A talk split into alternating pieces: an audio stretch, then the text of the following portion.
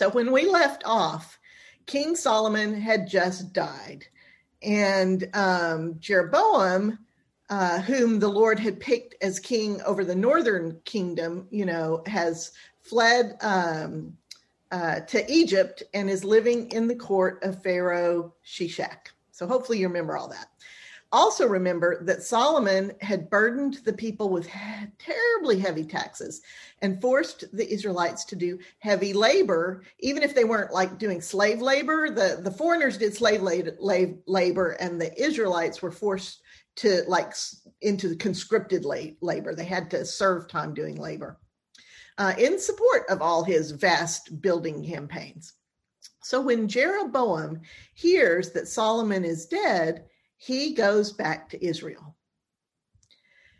Meanwhile, Solomon's son, Rehoboam, travels from Jerusalem to Shechem in the territory of Ephraim to be crowned king. Now, I find this very interesting. For one thing, Shechem is actually um, north of Ephraim in the territory of Manasseh.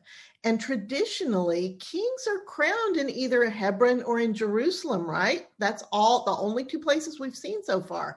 So I'm thinking this story is set in Shechem for another reason. Um, Ephraim is where Jeroboam is from. Um, so Rehoboam has traveled right through Ephraim up into Manasseh and is going to be crowned right in the middle of the northern territory. So I'm thinking Rehoboam is like thumbing his nose in Jeroboam's face. And I also suspect that this is another instance where Shechem represents a place of choosing every single time we've seen it in scripture for, so far that's what has it has been it has represented a place of choosing and so here the people are going to need to choose between rehoboam and jeroboam well jeroboam and all the elders of israel in the north traveled to shechem and come before rehoboam saying your father solomon put a heavy yoke on us but if you'll lighten the harsh labor and the heavy taxes we will serve you Rehoboam responds, Come back in three days and I will give you my answer. Well, King Rehoboam then consults the advisors who had served his father Solomon and asks them what he should do. They tell him that if he will be a servant to the people by lightening their burden, the people will follow him faithfully.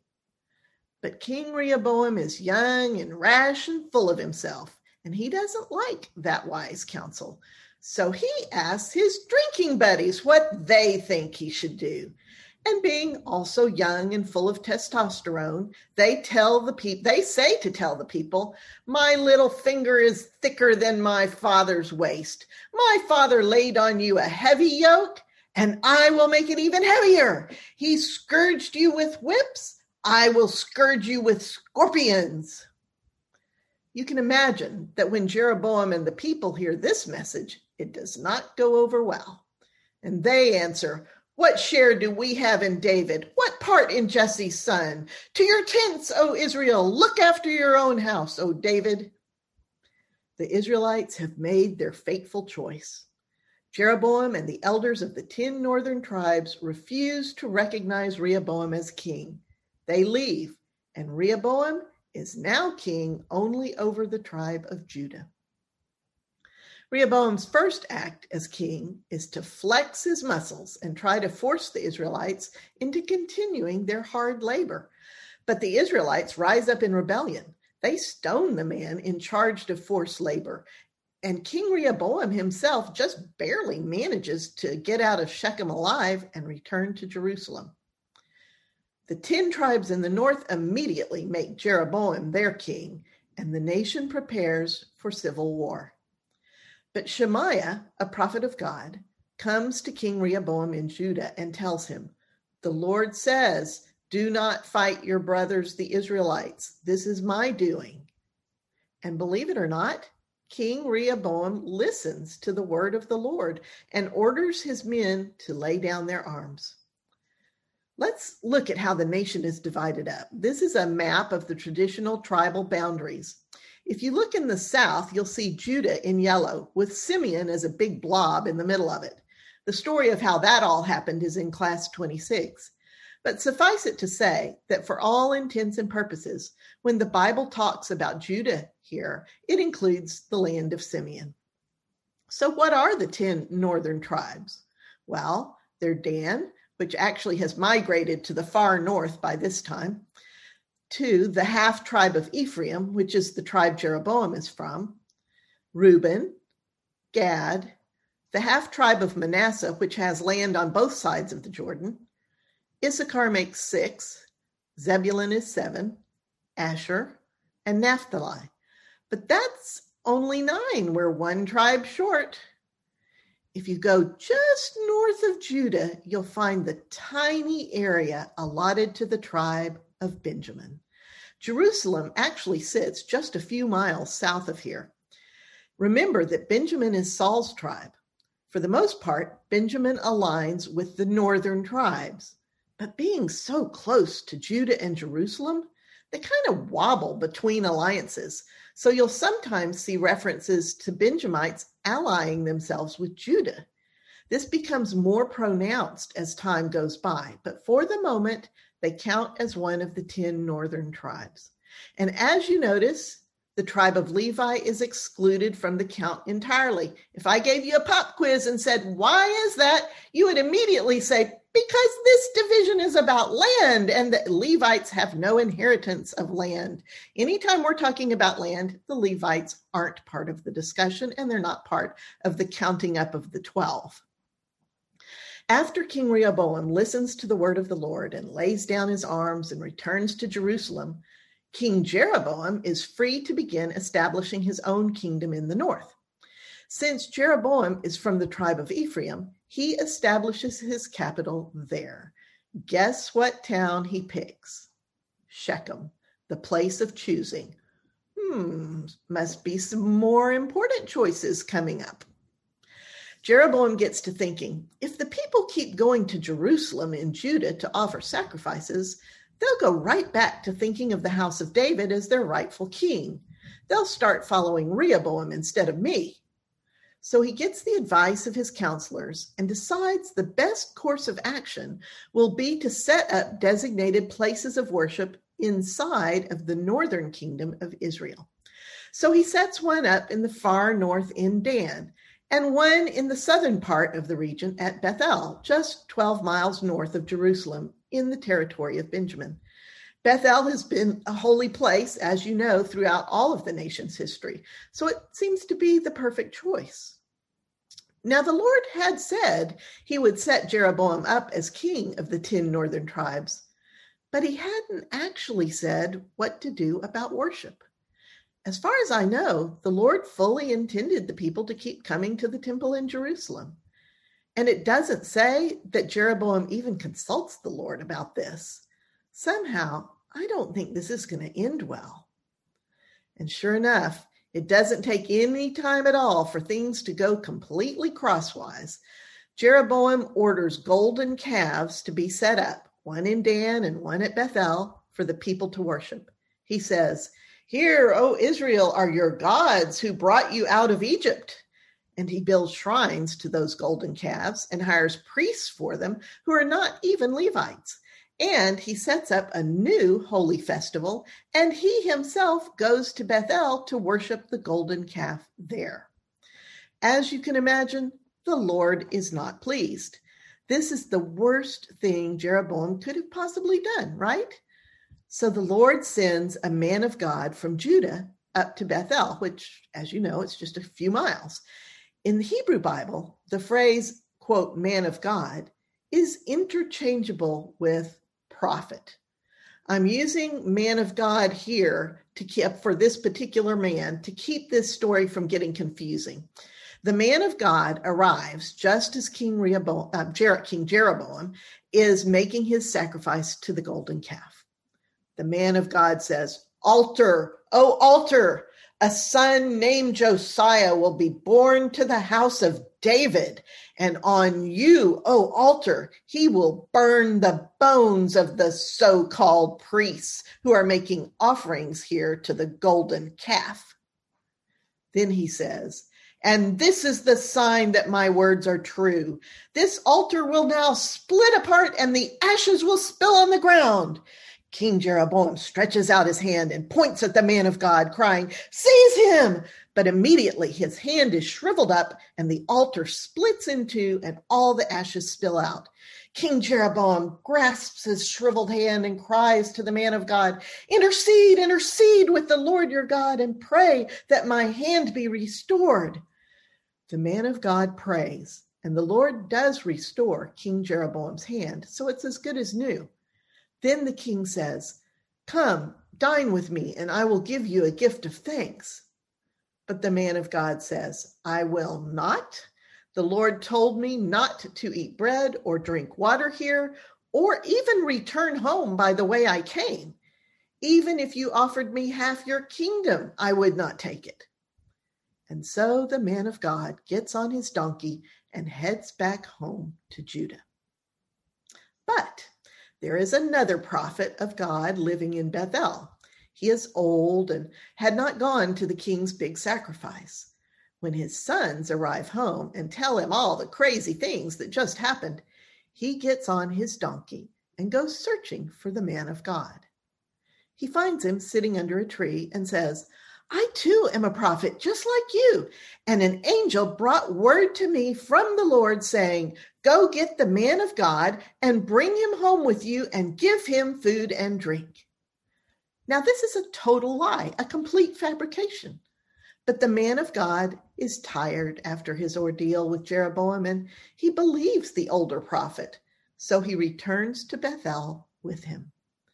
But while they are eating and drinking, the word of the Lord actually does come upon the older prophet, and he cries out to the man of God, You have defied the word of the Lord and have not com- kept his command he gave you. Therefore, you will not be buried in the tomb of your fathers. That, as you know, is a terrible curse in this ancient time. But what's done is done. And so they saddle up the man of God's donkey, and he once again sets out for Judah. This time, he's a, he is attacked by a lion and is killed. The old prophet hears the news and knows immediately that the man killed must be the man of God. He goes to find him, and there in the road is the body of the man of God. His donkey is standing beside his body, and so is the lion. The old prophet picks up the body of the man of God and carries him back to Bethel and lays him in his own family tomb, thus fulfilling the word of the Lord. He tells his sons, When I die, bury me here in this tomb too, for the words this man spoke were of God and will surely come true. We also will make a note of the words of the man of God. He said a man named Josiah would rise up from the house of David and would burn the bones of the false prophets on the altar here at Bethel. That hasn't happened yet, so we'll watch for it as the story unwinds. Now that his arm is healed, King Jeroboam goes on his merry way, not seeming to be daunted at all by his encounter with the living God. He repairs the altar, appoints more priests in his high places, and continues to promote idol worship in Israel. In due time, Jeroboam's son falls gravely ill. Does King Jeroboam turn to his golden calves for help?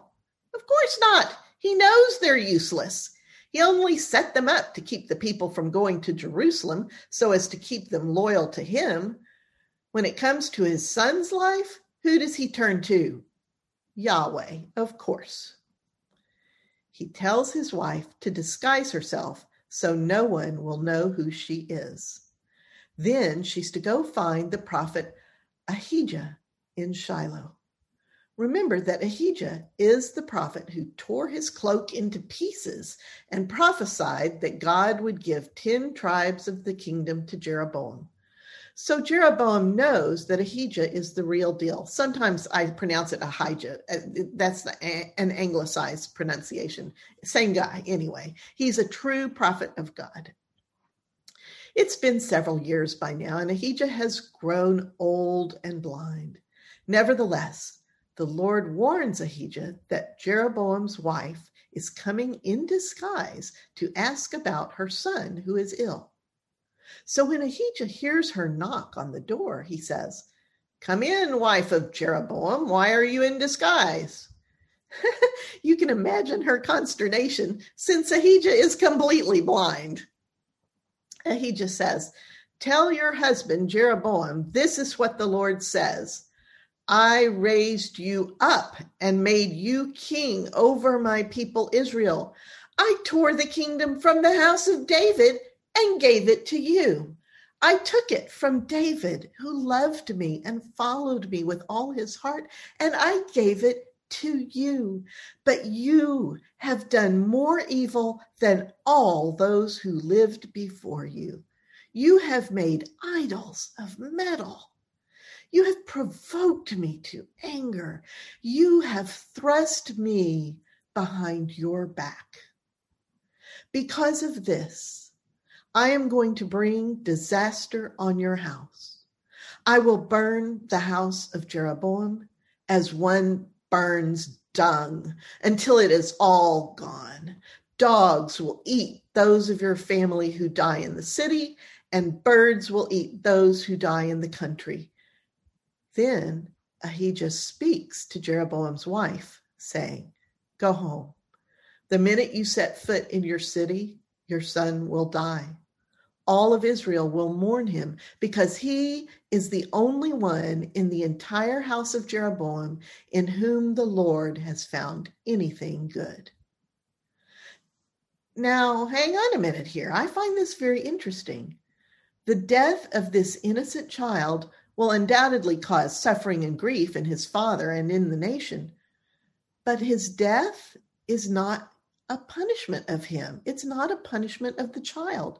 The child, it says here clearly, is the only one in the house of Jeroboam in whom the Lord found anything good. This is another example where we see that the Lord views our lives as a continuum and not in the limited way we view it. Physical death of our bodies is not an ending to the Lord.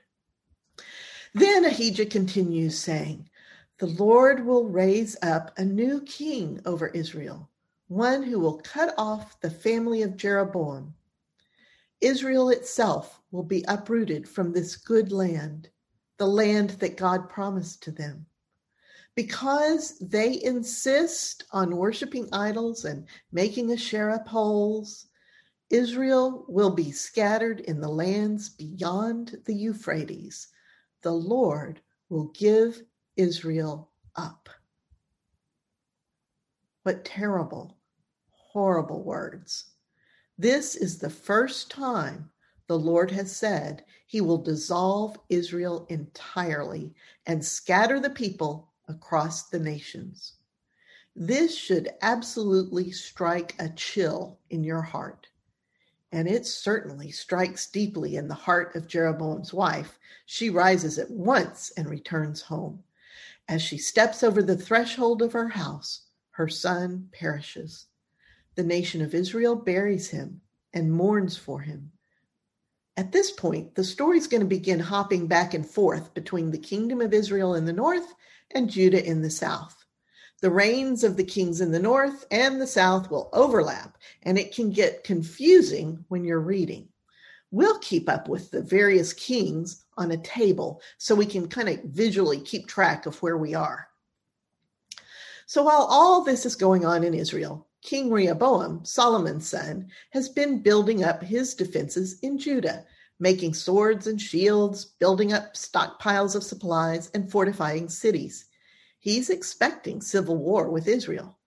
Some of the cities he fortifies are in Benjamin, which is the buffer between the two nations. And by fortifying these cities, Rehoboam effectively takes the territory of Benjamin for his own. On top of this, the Levites and priests scattered throughout Israel are migrating south to Judah Remember that Jeroboam has been replacing them with priests of his own who will lead idol worship. So any priest or Levite who wants to follow God ends up having to abandon their home and seek refuge in Judah. Rehoboam actually turns out to be a pretty wise king once he grows up a little. He marries 18 wives and 60 concubines. Rehoboam strengthens Judah's defense, and the true priests and Levites of God lead worship at the temple in, Jer- in Jerusalem. But as tends to happen when all is at peace, the people begin to turn to idols. After all, they don't need Yahweh in a time of peace, right? Over the next two years, Rehoboam and the people of Judah forsake the Lord God and abandon his laws. They do not walk in justice. And so the Lord withdraws his hedge of protection from Judah. Remember Pharaoh Shishak, Jeroboam's ally in Egypt. Remember him? Well, Shishak gathers his forces and attacks Judah. He captures Rehoboam's fortified cities and gets as far as the gates of Jerusalem. There are actual historical Egyptian records of this offensive that indicate Shishak's forces actually make it as far north as the plain of Jezreel. And a victory stele, that's an, uh, uh, it's like a little monument, it's an engraved marker, was discovered in Megiddo in northern Israel. Shishak's campaign takes place in 925 926 BCE. King Rehoboam and the people are huddled inside the city walls of Jerusalem, trembling in fear. Shishak has brought 1,200 chariots, 60,000 horsemen, and troops from Egypt and several surrounding countries. The prophet Shemaiah comes to Rehoboam and his court and says, This is what the Lord says You have abandoned me. Therefore, I now abandon you to Shishak. And once again, a remarkable thing happens. Rehoboam and his court humble themselves before the Lord, saying, You're right, Lord. What you have decreed is just. And the Lord relents. Shemaiah says, Because you have humbled yourselves, the Lord will not allow Shishak to utterly destroy you, but you will become subject to the Pharaoh. So you learn the difference between serving God and serving the kings of other lands.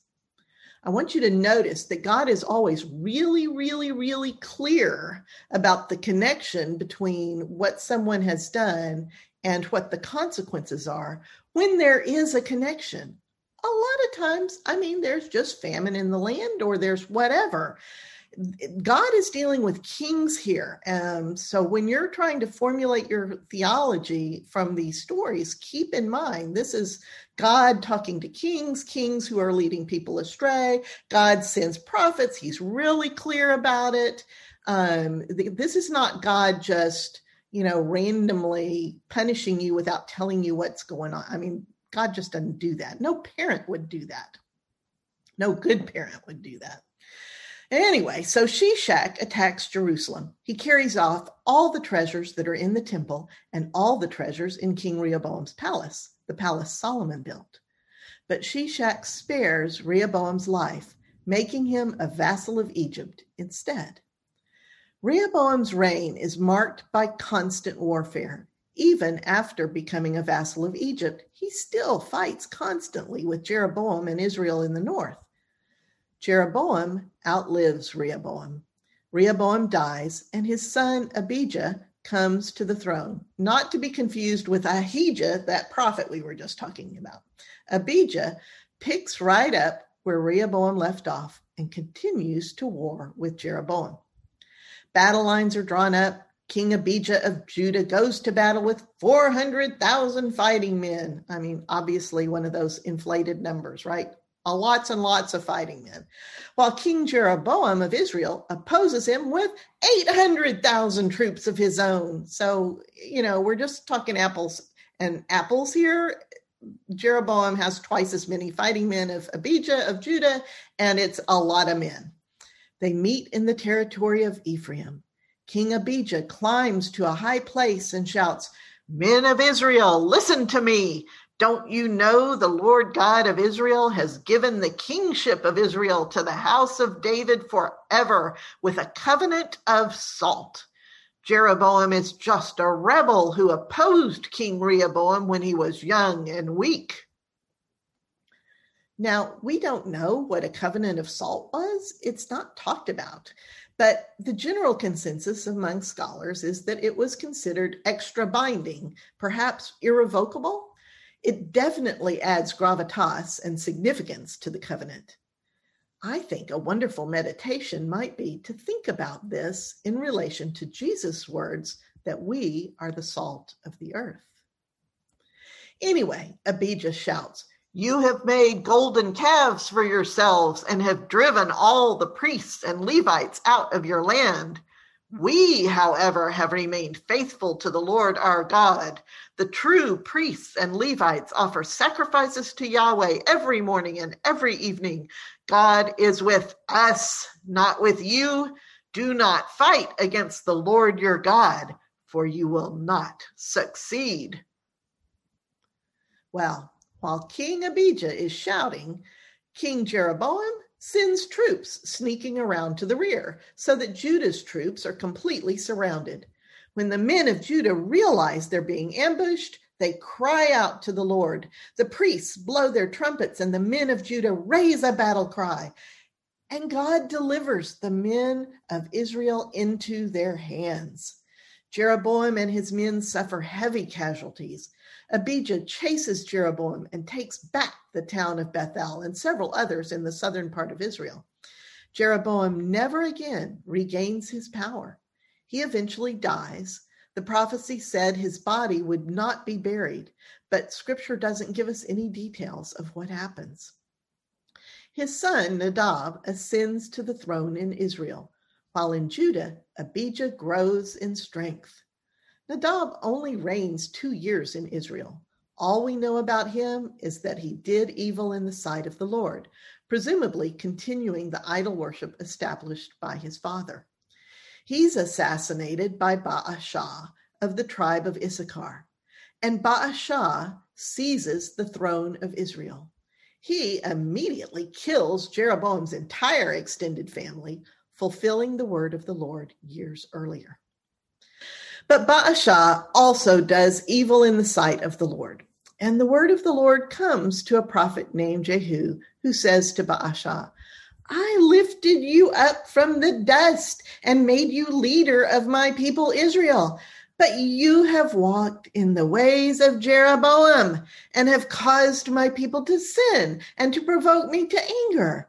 Therefore, I am about to consume you and your house. I will make your house like the house of Jeroboam, the one you followed. Dogs will eat those of the house of Baasha who die in the city, and birds will feed on those who die in the country. So we need to back up and see what was happening in Judah during this time. Abijah only reigns three years in Judah, and he is succeeded by his son Asa.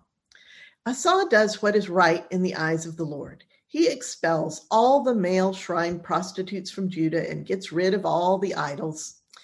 And he even deposes his own grandmother from her post as queen mother because she set up and worshipped an Asherah pole. Asa's reforms attract people from the northern tribes of Ephraim and Manasseh, as well as those from Simeon already living in the territory of Judah. So you can see how fluid these borders actually are. They're pretty porous. People are kind of switching. It reminds me of the uh, ancient border between Scotland and England. People kind of moving back and forth all the time. So Asa restores silver and gold articles to the temple, but then he runs into trouble. Baasha, the king of Israel, blockades Judah. So Asa takes all the silver and gold he's got in either the palace or the temple and goes to King Ben Hadad, king of Aram. He convinces Ben Hadad to break his treaty with Baasha of Israel and join forces with Judah instead. In this way, Asa is able to conquer several regions in Israel and force Baasha to withdraw. So you can see that the Arameans like are a big power um, in this in the um, balance of power here, and so whichever side they um, are allied to, Israel or Judah, that side is going to prevail. But there's a terrible cost. The prophet Hanani speaks to Asa. You relied on the king of Aram instead of the Lord your God. The Lord would have utterly destroyed the armies of Aram if you'd asked him. But now you have allied yourself with Aram, and now you will always be at war. This makes Asa furious, and he throws Hanani in prison. We'll stop here. Asa is king in Judah, and he's becoming more and more cruel as he ages. And after reigning 24 years, king of Baasha of Israel dies and his son Elah becomes king of Israel. We'll pick up here next week. So, in our breakout groups, we're going to go back to that story where the Lord gives specific instructions to the man of God. The Lord gives that man of God a message for King Jeroboam and tells him, Don't eat or drink or drink bread or water or return by the way you came. But after the man of God leaves and is on his way home, he's met by another prophet of God who lies to him and tells him an angel from the Lord said for the man of God to go to the prophet's home and eat and drink with him. The man of God believes the lying prophet and it costs him his life. So there's two things to note here. The man of God heard the Lord's instructions clearly not to eat or drink and the lying prophet, number two, was actually truly a prophet of God. He did have the gift of hearing from the Lord. He just lied about it this time. So let's think about this situation. I've given you the background, so skip straight to the questions in your study guide. Well, I guess our room took you at your word and said it was time to leave. it eventually will pop everybody in. You somebody, know, they don't wait, come. somebody gave us bad advice to leave the room early. Yeah. Yeah, we didn't Yeah, we- examine it enough. yeah, yeah. We we looked at the next question and thought, yeah, no. Nine seconds. And Ross said, Ross said, hold your tongue. Oh, yeah, guard your tongue. Guard Yeah. your tongue. There you go. So I think it's guard your heart too. Yes. Yeah, Yeah, I love your story. You know, I don't know if you remember. Remember the study you did at my house long ago with the kings, and you, you know, I I don't forget it. yeah, we did Jeremiah, Jeremiah together, and so you you've already seen this table that um that we're going through. I've seen some of it. I remember it. Yeah. Yeah. Yeah, I was saying it's really helpful because when I've read through this in the past, you know, so many similar names, so many, you know, all this overlapping, and it just gets so confusing. Yeah, you know, who's the north, who's in the south, who's good, who's bad, who's a good prophet, who's a bad prophet. What you know, what the heck is going on? Right. And to get it on a chart really helps. I've said this for a long time that I don't understand why churches or many pastors don't take cues from best practices in education and use some of those things to help people remember things. That's why I love about Gail. She's got good stuff. well, that's because I'm that's because I'm visual myself. You know, I if you just tell it to me, it's going to go in one ear and out the other. So Yeah, Uh, there's a lot of people like that. You still have good stuff. My Yeah. favorite is the chiasm. That's my favorite new tool. you like I like chiasms too. Um, so we the the big question. I mean, it was really just one question, and and the questions on the sheet were coming at it from different ways. Um, uh, but what I was getting at here was when somebody who is who whom you respect and who is a person who knows the Lord uh, comes to you and says, "I have a word of the Lord for you. The Lord told me to tell you this, XYZ. Or if they're throwing scripture at you, um, and the message, whatever the message is, whether it's good, bad, or you know, you need to repent, or whether it's praise, you know, either way. What you know, when this, let's start with historically in the in the um, story. What should the man of God have done when that older prophet came to him and said, The Lord told me to bring you home and give you something to eat and drink? I call it litmus test. Ross called it referring back to Second Timothy. I think Barb did too. I mean, if he had clear instructions from God, he had clear instructions from God. But we also talked about human error, fallibility, being tired, being weak. You know, Yeah, he was But- clearly tired. I mean, that had to have just wiped him out, having to go face Sure. the king and have the, you know, the king's arm shrivel up and the altar split and all that stuff. Mhm. And he was hungry. He was hungry and thirsty. As I say, times when we're weak, it's easy to listen to the easy way out. Yeah, I bet he I mean, it made sense. a nice person. He just wanted to be treated nicely. Yes. Yeah. Yeah. Someone think- else to be in charge for a moment, you know? Yeah, I think I think at the very least he probably should have gone back to just try and confirm with the Lord. But you can see where he would respect the fact that this was a prophet, an older man, an elder, and this prophet said, "God told me to give you hospitality," which was a big deal back in that time and culture. And he- screwed up. But still, that, that offer of hospitality was contrary to the message that he had received from God. Yeah. And so, know, to really boil it down to its simplest form, it's like, okay, you've got a message from God on one hand. On the other hand, you have a message from some person who's, and the message is contradictory to the one you got from God. What should Yeah. you do? It seems pretty simple. It would seem pretty simple, you know, if, when you put it like that. And probably if we told told that poor, and in retrospect, you know, as he's being eaten by the lion, he probably figured that out. But, Oops. but I think, you know, being human, don't we all like immediately go to that place of self doubt? Did Yes. I really hear the. Lord? Yeah. Well, Gail, what he brought up a, a real concise idea here, and that is listening to the other prophet, listening to the Lord, knowing your message.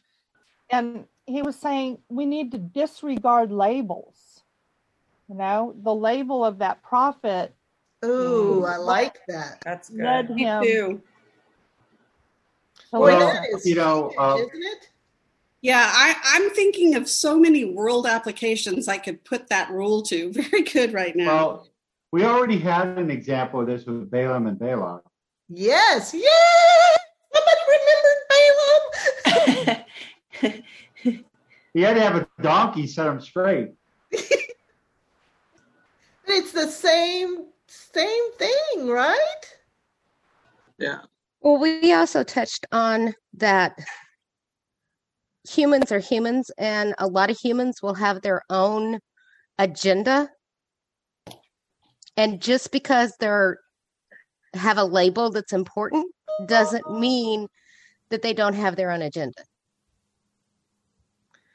the problem with that is because I shared, I've had people come to me, you know, but never have been affected as well. I have a friend that I worked with who went through some life struggles and came out of it really seeking the Lord and got involved with the church that I feel has led him astray very much because he is dead set. Gail, I kind of referred to him once in a small talk with you. Anyway, um, his son is gay and he's also autistic, and he has completely shunned his son because he is quoting or feels that it's very specific in the Bible. And he's gotten this from his pastor. And so here is the problem with a misguided, labeled prophet who's led his sheep astray big time. And, you know, I've gently tried to talk to him about some things and he doesn't want to hear it. And that kind of leads to number four, which by your guidance is that I don't know that we approach people about the Lord first. We sit with them where they are first and then try to go there. And maybe I'm wrong and that's not the, you know, what you would want to say. But now that you and I've talked about that, about sitting with somebody where they are, like in the water a little bit and then going to them, I think that's how I would, you know, guard my own tongue. Because if it's, if it's not well received or wanted, you can run that person off and you've lost your opportunity to be a support for them. So Yes, I, I, you know, I really think that we are called to be in relationship with each other. We Mhm. are called to um, bind each other's wounds. We are Yes. called to um, maybe shine a, a flashlight ahead and say, "Well, have you considered this going this direction?" you know, um, but we are not God. No. And we need to not get in between God and this person. Um, it that we can offer information we can offer support we can offer examples of how you know how the path they're going leads to death and how the path they might choose otherwise can lead leads to life. We can point out the fruit. Hmm. But i have a real problem with people like me who have a gift of authority people people hear me and for some reason pay attention to what i say that is not because I, that's that's just a gift you know the lord allows me to speak with authority. But that doesn't mean i'm right. I can you, you all know that the gifts of the lord are irrevocable regardless of how they're used right by marlene?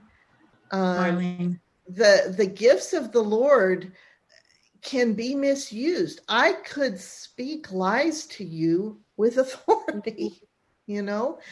Um, and so it's really, really important um, that that we recognize that our gifts belong to the Lord.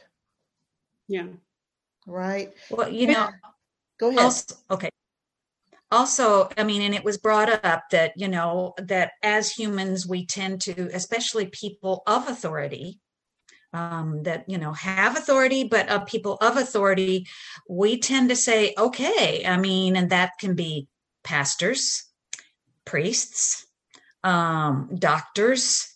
And as we all know, that there is abuse in in many of those roles um or a parent you know or anything like that. And um it's just uh it's it's a hard thing to deal with. I mean you know that last question was you know how how do you guard your own tongue? And that's you know while being open to the urging of the lord. And that is really you know should is the operative word here. We should do this and we should do that but do we? We are human.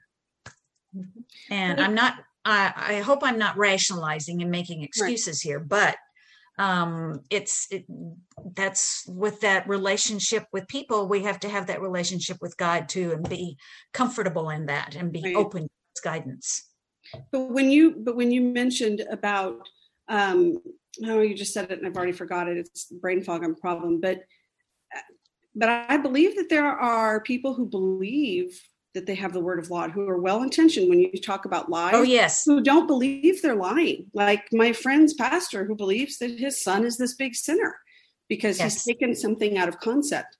And that's one thing that I really appreciate about Gail is that she's always referring us to look at the big picture and what is the history that we have seen God do. Because I was raised in a very strict, um, not the strictest, but Lutheran church and went to Methodist. And when I start seeing ideologies vary, is when I had to say, okay, now's when I need to examine what I know about God and what does the Bible tell me about God and what is God saying to me about himself. So, and I think that's probably where people run into trouble. But clearly, in in these stories, there are prophets who are speaking the word of the Lord Yes, to yes. somebody. Sure. You know, so Sure. how do you mm. tell the difference? I think for for us, we you know we've come in a little later in this Bible study, but there has been a pattern that we have seen kind of at the end where it is very common for at that time people speaking the Lord speaking through people.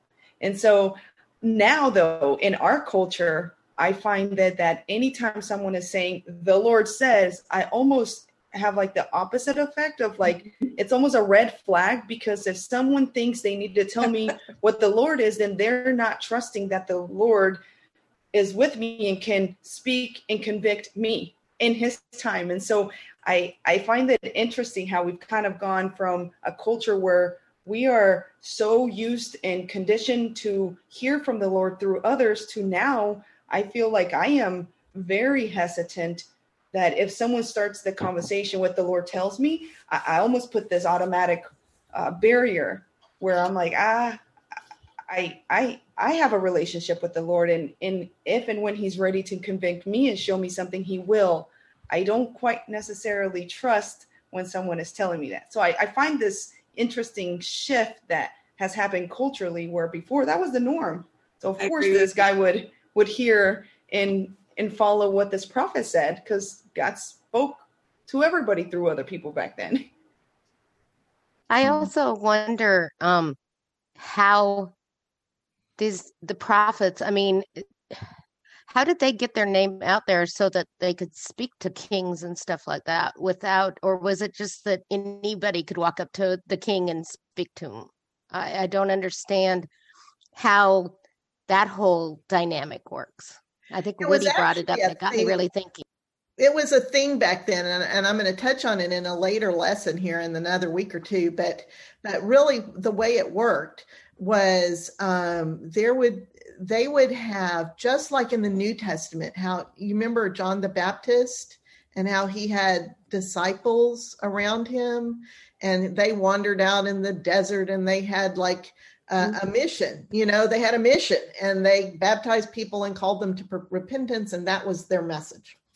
And then Jesus was a, a local rabbi and he called disciples to himself, students to himself, and he had a little school, you know, and he had a message. The kingdom of heaven is here, it is now, you know, and he had this consistent message. Well, that that we feel we understand that and we see that operating in New Testament times, that had roots all the way back here, where in this period where we're studying, where there were there would be a prophet, a personality, a charismatic kind of personality um, who had a particular message from the Lord, and they would gather schools of prophets, a school of prophets. They would gather disciples, other prophets around them, and they would be called schools of prophets. That's that's I don't know. I don't think that's what they were called back then. That's what scholars call them now. So um, that so so each prophet would gain um, followers, adherents, people who would preach his message and, and spread it around the countryside. So you can see that the the bigger his school, the more important he is, and the more noticeable he is, and the more people are listening to him.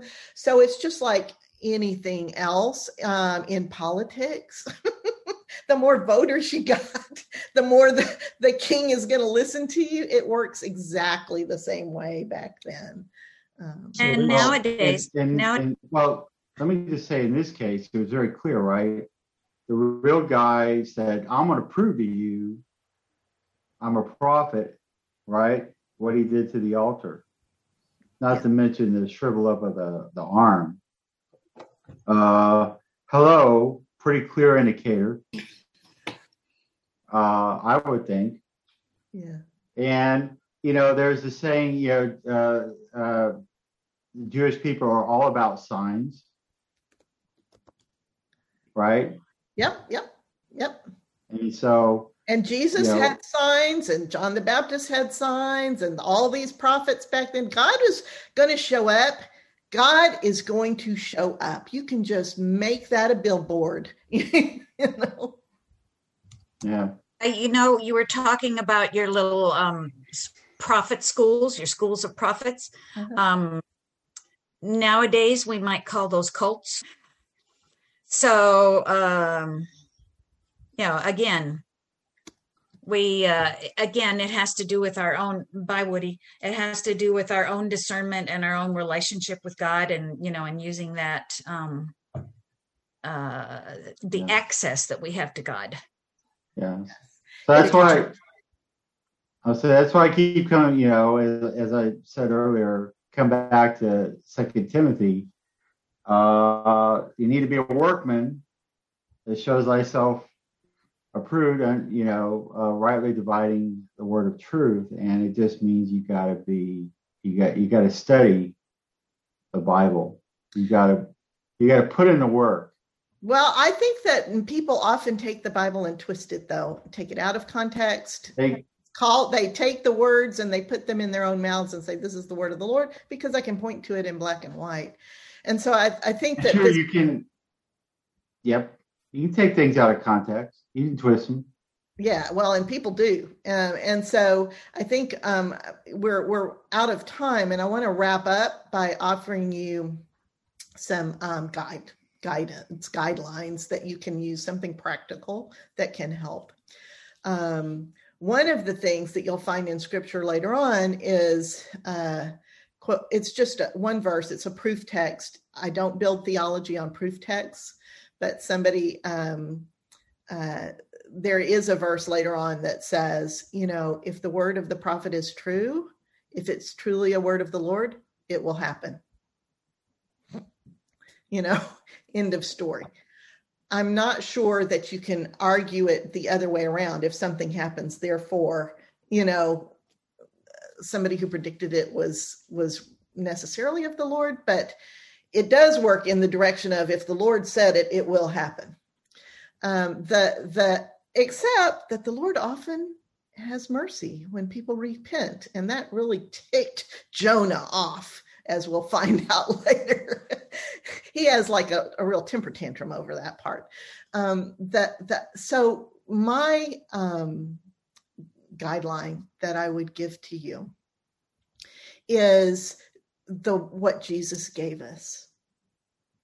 Jesus himself knew that it was just about impossible for us to tell the difference between the voices on the surface people who give who will say they're speaking from the Lord and they're not and they sound good. That's what these churches are doing, you know. People are speaking from the Lord and their message may be hard to take and they're actually speaking from the Lord. So how do you tell the difference? There is very I the Lord is not going to put you in a position of asking you to do something drastic immediately without making it very clear to you in your heart yourself that that's the direction you need to go. Okay, so you have time on your side. You can always take on board what the person has said and then turn around and carry it yourself to the Lord and say, Lord, talk to me about this. I'm listening. And then listen. The other thing is to look at what happens if you follow what that person says. If you are going to do what that person says, the question is, what will the fruit be? The question is is this going to give life? Or is this going to cause someone to hate themselves do harm to themselves? You know what will the fruit of this action be? And the third thing that you can do is look at this word from the lord and ask is this congruent with these great, big, broad principles that we are learning here in Scripture about who God is?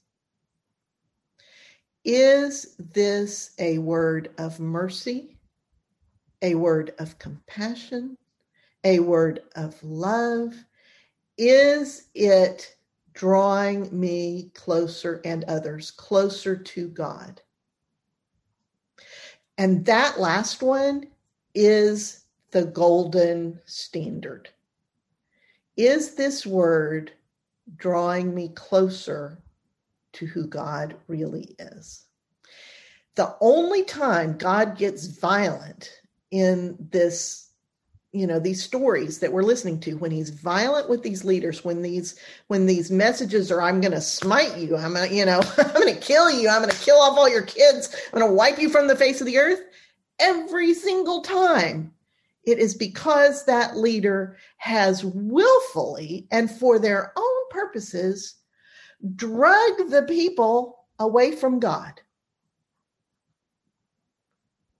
So if you're not doing that, if you're not like dragging people away from God, then you're not in a position that God's going to be like smiting you, you know? The, God cares about what where you lead other people. God cares about the direction you're going. This is all about which way are you facing. And that is the golden standard for determining whether the word is from the Lord or not.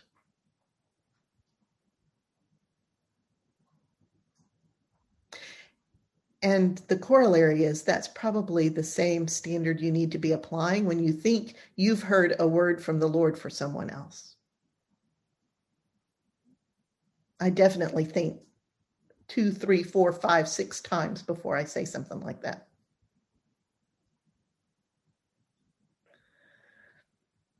That's all I have to offer today, folkses. Bye. Bye. Um,